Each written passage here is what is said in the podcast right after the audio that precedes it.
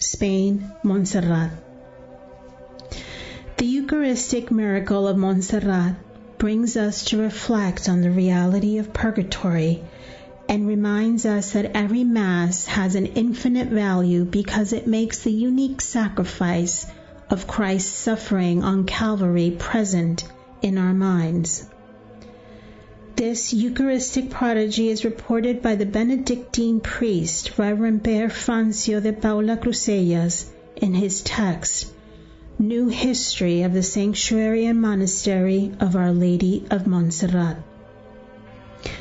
In 1657, the Most Reverend Father Don Bernardo de Ontiveros, General of the Benedictine Order in Spain, and Abbot Don Millan de Mirando arrived at the monastery of Our Lady of Montserrat in order to participate in some conferences.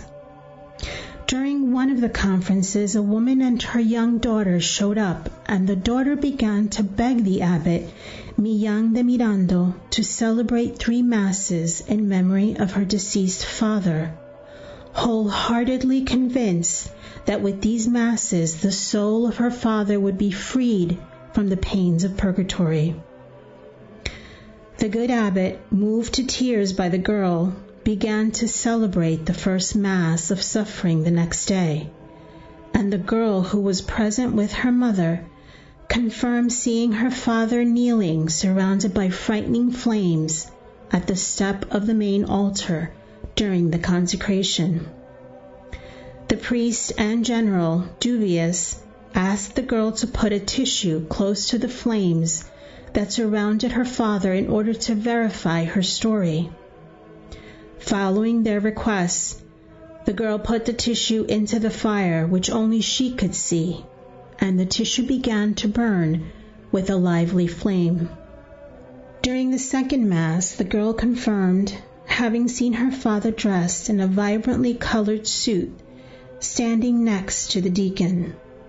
At the third Mass, the father appeared to his daughter dressed in a snow white suit. As soon as the Mass ended, the girl exclaimed, There is my father going away and rising into the sky. The girl then thanked the community of monks on behalf of her father as he had asked her to do.